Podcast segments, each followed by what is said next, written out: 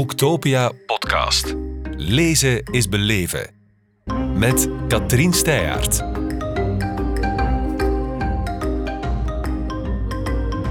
En met Laurence Bof, welkom. Ja, hallo. Je hebt je boek meegebracht, Dag Eetstoornis, Genoeg is Genoeg, uitgegeven bij Lano. En ik lees daarin op het einde dat het goed gaat, dat je bijna 100% weer jezelf bent. Ja, eh, ik ben nog volop herstellende. Ik zou me nog niet helemaal genezen noemen of zo. Maar het gaat wel de goede richting uit, zeker. Ja. Een heel groot verschil met bijvoorbeeld een jaar geleden. En herstellende voor alle duidelijkheid van? Een eetstoornis, ja, die al ja, toch 12, 13 jaar mijn leven eigenlijk beheerst. Ja. Dat is wel heel lang. Ja, dat is inderdaad al heel lang, veel te lang. en dus was het tijd om daar eens ja, echt, het was, echt genoeg. Ja. met een mee te proberen maken, want dat blijkt ook uit je boek hoe moeilijk dat is. Hè? Ja, ik heb al heel veel keer gezegd en nu is het voor echt en nu gaat het gedaan zijn ermee. En, maar iedere keer ja, lukt het mij toch niet om uh, volledig ervan af te geraken. Wat heeft dan recent de klik gegeven om toch ergens een, een andere, radicalere stap te zetten? Eigenlijk mijn herstel. Vooral mijn dochter, die zes is nu. En ja, zij begon het echt wel ook te zien en vragen te stellen. En dan dacht ik van, allee, waar ben ik eigenlijk mee bezig? Dat is niet het voorbeeld die ik wil zijn als mama. Plus ik had ook gezegd tegen mezelf, als ik dertig ben, wil ik geen eetstoornis meer. Dat is zo, ja, het begint altijd eerst als ik trouw, als ik zwanger word, als ik alleen ga gewoon. Allee, dat, dat stapelt zich op. Um, en ik zei, ja, als ik dertig ben, is het echt gedaan. Maar dat, ja, ik was dan dertig en ik had het nog altijd. Dus ja. En dan zei iemand, misschien moet je in opname gaan. En, en je dochter, je zei, ze zag het aan mij. Zag zij dan dat je te mager was of dat je een hele moeilijke relatie met eten had? Beide, ja.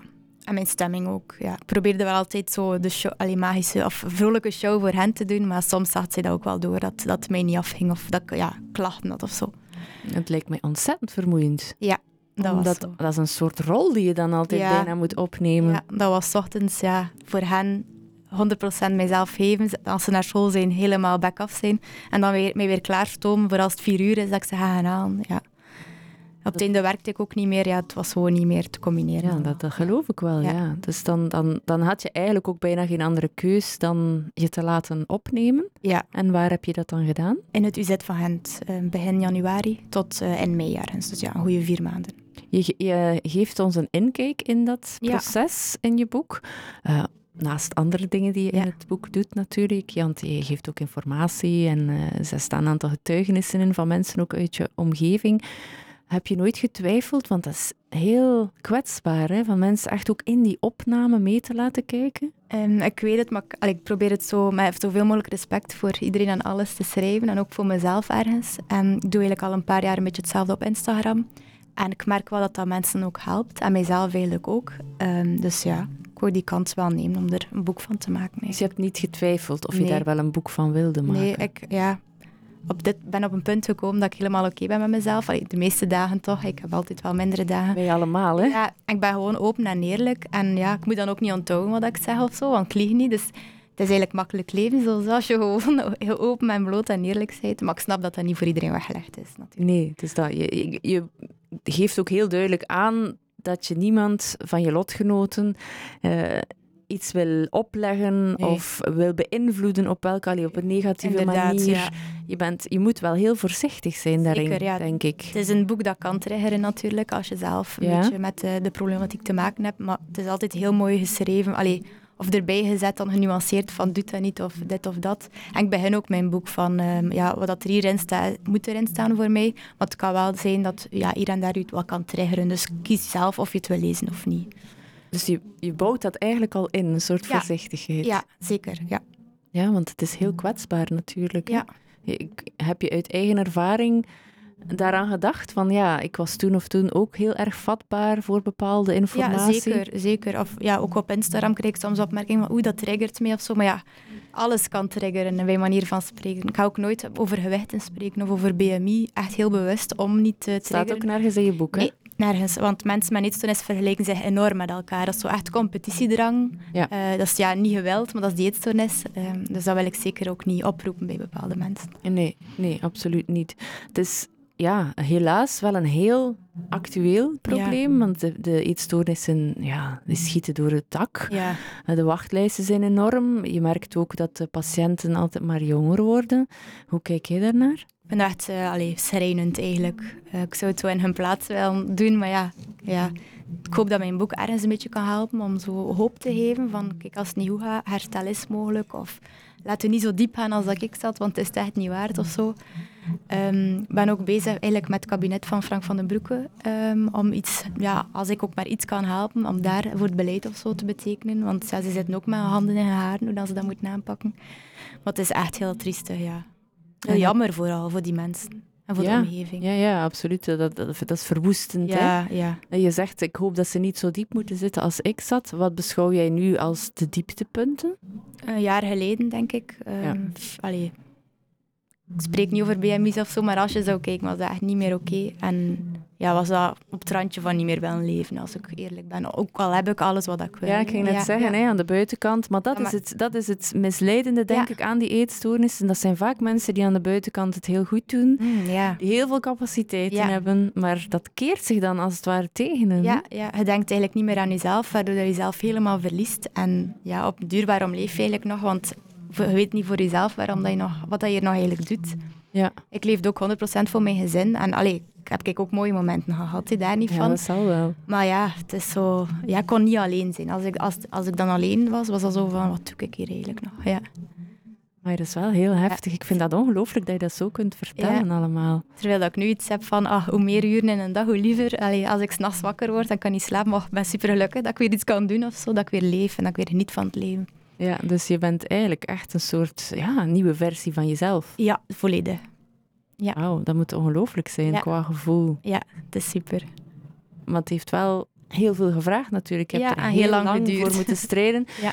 Was het een, een, een kantelpunt toen je inzag, want dat staat ook in je boek, dat het eigenlijk een soort tweede stem is die in je hoofd zit? Dat er dus ja. eigenlijk bijna als het ware iemand tegen je spreekt die zegt niet eten, terwijl jij daar als je echte stem volledig door overschaduwd wordt? Ja, dat sluimert zo in je hoofd en je hebt dat niet door. En een keer dat je het door hebt en het onderscheid kan maken tussen die twee stemmen, dus de eetstoornisstem en je heldere stem, dan kan je eigenlijk wel echt aan herstel beginnen werken. Want dan kan je het echt alert zijn en opmerken van ah, dat is nu niet ik, dat is die eetstoornis die mij hier van alles aan het wijsmaken is.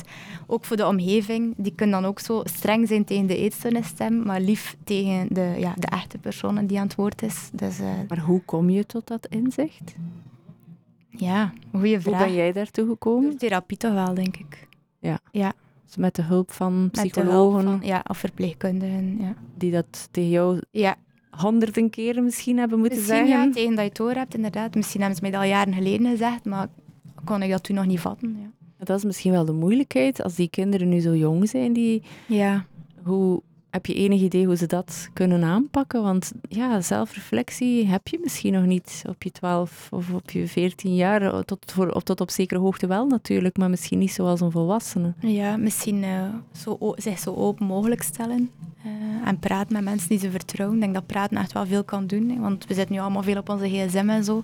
Maar denk, als je in het echt, echt praat over je problemen en wat je allemaal voelt en denkt, dat dat wel een hulp kan zijn. Als het met de juiste mensen gebeurt natuurlijk. Ja, en je gelooft ook dat dat voor heel jonge kinderen wel kan. Ja, en ik hoop ergens dat ze in het onderwijs, ik sta ook zelf in het onderwijs, dat ze gaan ruimte maken voor zo mentale gezondheid ook tijdens de lessen en zo. Ja. Uh, ja. Het is ook dat praten wat jou dan tijdens die opname erdoor ja. heeft geholpen? Ja, eigenlijk wel. Ja. Ik was veel te... Allee, vroeger was ik niet zo, maar ik was echt zuchter geworden en beschaamd en zo. En altijd zo minimaliseren. En, en daar ja, heb ik echt zo weer ja, opengebloeid of zo. En geleerd dat het oké okay is. Maar was met vallen en opstaan? Ja, ja, Stel ja. dat dat niet in één steile lijn omhoog was. Ik heb afgezien ook, ze. maar het was het waard, ja. Je bent wel nooit je motivatie nee, verloren? Nee, geen enkel moment. Ja. Dat was echt mijn mindset bewust uh, positief instellen en gaan, gaan, gaan. Hoe moeilijk dat ook is. Ja. Dat is misschien dan ook wel de kracht. Je hebt die Ja. gewoon omgedraaid voor het goede. Ja, de kracht omgedraaid, de wilskracht, inderdaad. Ja, dat is natuurlijk allemaal makkelijk gezegd als je het niet hebt Zeker, meegemaakt. ja. Hè? Eh, en zat je dan in de opname ook al notities te maken? Had je Ja, toen al het idee van ik ga daar iets mee doen? Ik wist dat er een boek zou komen. Ja. Dus uh, Lano had mij zelf gecontacteerd in januari. Ja. Eh, en ik heb dan eigenlijk al vanaf dat ik dat wist beginnen schrijven. Zo allemaal losse stukjes en dan er één geheel van gemaakt. En hielp dat? Ja, voor mij heeft dat therapeutisch geholpen eigenlijk. Dat, dat, dat van mij schreef. Ja. Ik deed al op Instagram, want ja, een boek is altijd veel groter of kun je veel meer tekst in verwerken. Dus was Ja. dat nog beter voor mij. Ja. En welke informatie heb je eraan toegevoegd? Want het is niet enkel een soort dagboek wat we te Het is eigenlijk van mijn kindertijd tot nu een beetje, dat hij mij is, heeft geslopen, die ziekte. Um, getuigenissen van vroeger tot nu. Van vroeger, mijn babysit vroeger, uh, vriendin van studententijd, vriendin van nu, mijn man ook. Um, dan opnamefragmenten. Um, en dan ja, ook tips ertussen en zo, en inzichten van nu. En dan eindig ik ook met een brief naar mijn kinderen toe, want dat boek is zeker ook voor hen. Ja, dat is wel heel emotioneel, hè? Ja, als je dat leest, ja, het zijn veel die zeggen, dan heb ik toch moeten slikken. Dan hou je het niet droog natuurlijk. Maar ik snap wel jouw, um, jouw motivatie om dat aan hen te willen meegeven. Ja, je, je wilt hen daar toch echt helemaal voor behoeden. En ook uitleggen, denk ik, waarom het zo is gelopen. Kan je dat wel later navertellen, maar je zal altijd dingen vergeten of zo. En ik vind het ook een mooie boodschap van, kijk, als het niet gaat, zeg het. En zoek hulp, dat is geen, dat is geen schande. Ja. Nee. Ik heb ze vier maanden achtergelaten, bij manier van spreken. Dat is ja, erg. Maar uiteindelijk ben ik er wel een betere mama van door geworden, eigenlijk. Maar je zegt ook wel van, ik kan me nog schuldig voelen. Zeker, ja. Tuurlijk, ja. Omdat je er dan in de jaren ervoor... Want je zegt, ik was er toch wel 100% voor hen? Ja, maar het is tijdens die opname dat ik mij vooral schuldig ah, voelde. Dat ik zo ver weg was. Allee, ver, ja. Dat ik niet thuis was, nee, nee, maar ja, ze hadden op het einde een, een kalender om kruisjes te zetten. En zoals je zegt, ze hebben dan wel een, voor een stuk een andere mama teruggekregen. Maar wat ik ook mooi vind, in het boek staat, in die brief van je mam, dat, dat eigenlijk ook een andere papa is geworden voor een stukje. Die liet alles 100% aan mij over wat huishouden en kids betrof en zo. Maar ja, je werkt ook veel en dat was ook zo'n gewoonte. Ja, waarom zou hij dat doen? Ja, ja. Het is dat. Maar dan heeft hij niet anders gekund dan eigenlijk vier maanden ja, het meeste te doen voor de kindjes voor thuis en zo. Ik kreeg wel wat hulp, maar toch heeft hij veel zelf gedaan. En dat blijft er nu wel een beetje in zitten. Het is alweer geminderd hoor, sinds dat ik terug thuis ben, maar het zit er wel nog wel in. En dat is wel tof. En zijn band is ook gewoon veel beter met de kindjes. Hoe dat dan uiteindelijk toch, uh, ja, een geluk bij een ongeluk noemen ze dat dan zeker? Ja, dat is waar. Het is een heel complex proces. Het is niet enkel zwart of wit. Het is in alle, in alle nuances daartussen. Ja. En dat zit, zit nu ook in je boek. Eh, je zei het daarnet, je staat in het onderwijs. Ga je daar ook iets mee doen in je lessen? Ik doe dat nu al stiekem een beetje. Je, hebt zo, ja, je geeft economie? Ja, economie. Je hebt zo de, ja, wat je moet geven. Maar ik, altijd als ik wat tijd over heb, probeer ik toch zo wat naar dat mentale dan meer te gaan. Ze weten dat ook van mij. Zelfs in de lessen economie. en hoe doe je dat dan? Ja, bijvoorbeeld als de presentatie is en ik zie dat ze zo nerveus zijn of zo, dat ik dan vraag van, hoe komt dat nu? Wat maakt er nu dat je zo, dat je zo nerveus voelt? Als we daar dieper op ingaan en dan ja. dat bespreekbaar maken met de klas van, allee, dat is, dat is toch zo erg niet? En stel dat je valt van dat trap, en dan wel, gaan we samen lachen. En ja, zo, echt zo, ja, proberen te zoeken van waar kan ik iets meegeven. Ja, want ik kan me inbeelden dat je jezelf voor een stukje misschien terugziet. Je, hè, die gevoelige tiener die daar ook voor vatbaar was. En je wilt dan misschien hen ervoor behoeden. Ja, ik ben ook super empathisch en ben ook hooggevoelig. Dus ik voel heel rap aan hoe dat er iemand zich voelt of zo in de klas. En ik gebruik dat wel een beetje ja. op een positieve manier dan. En hebben ze het boek al gelezen? Ik heb geen reclame gemaakt eigenlijk. Ik, ik, heb iets van daar sta ik als leerkracht, dus ik ga daar niet beginnen over mijn Instagram of over mijn boek. Het zijn wel leerlingen die, allee, aan wie dat ik het gegeven heb, omdat ze zeiden van ja mevrouw, ik ga je boek kopen, omdat ze zelf een link hebben uh, met problematiek. Dan zei ik ook, ja, moet dat niet kopen. En dan heb ik zo in meegegeven, dat wel, maar ik ga nooit zo voor de klas erover iets zeggen. Of zo. En heb je reacties gekregen van degene aan wie je het meegeeft? Ze zijn nog volop bezig, denk ik. Ja. ja. Dus, maar ze hebben er zelf mee te maken. Dus het zou ja, ze komen het zelf vragen, dus uh, dat vind ik wel tof. Dus, doet dat dan niet deugd dat je iets in handen hebt wat je echt kan geven? Zeker, ja. En ook chapeau dat ze naar mij durven komen. Want ik dacht dat niemand daar iets van wist eigenlijk. Uh, alleen omdat ik er ook nooit iets over had gezegd. Maar blijkbaar toch via via komt dat terecht. En misschien ook wel een goed teken dat ze er zo open over durven zijn? Ja, ook waar, ja. Dus dan moeten we misschien toch hoop koesteren dat de jonge generatie het uh, op een andere manier gaat doen. Ja. En voor alle anderen die nog de hulp kunnen gebruiken, is er jouw boek. Ja. Heel erg bedankt, Laurence. Ja, met plezier. En succes. Dank u. Dank je. Boektopia podcast. Lezen is beleven. Beluister ook de andere podcasts live opgenomen op Boektopia 2022. Nu via je favoriete podcast-app.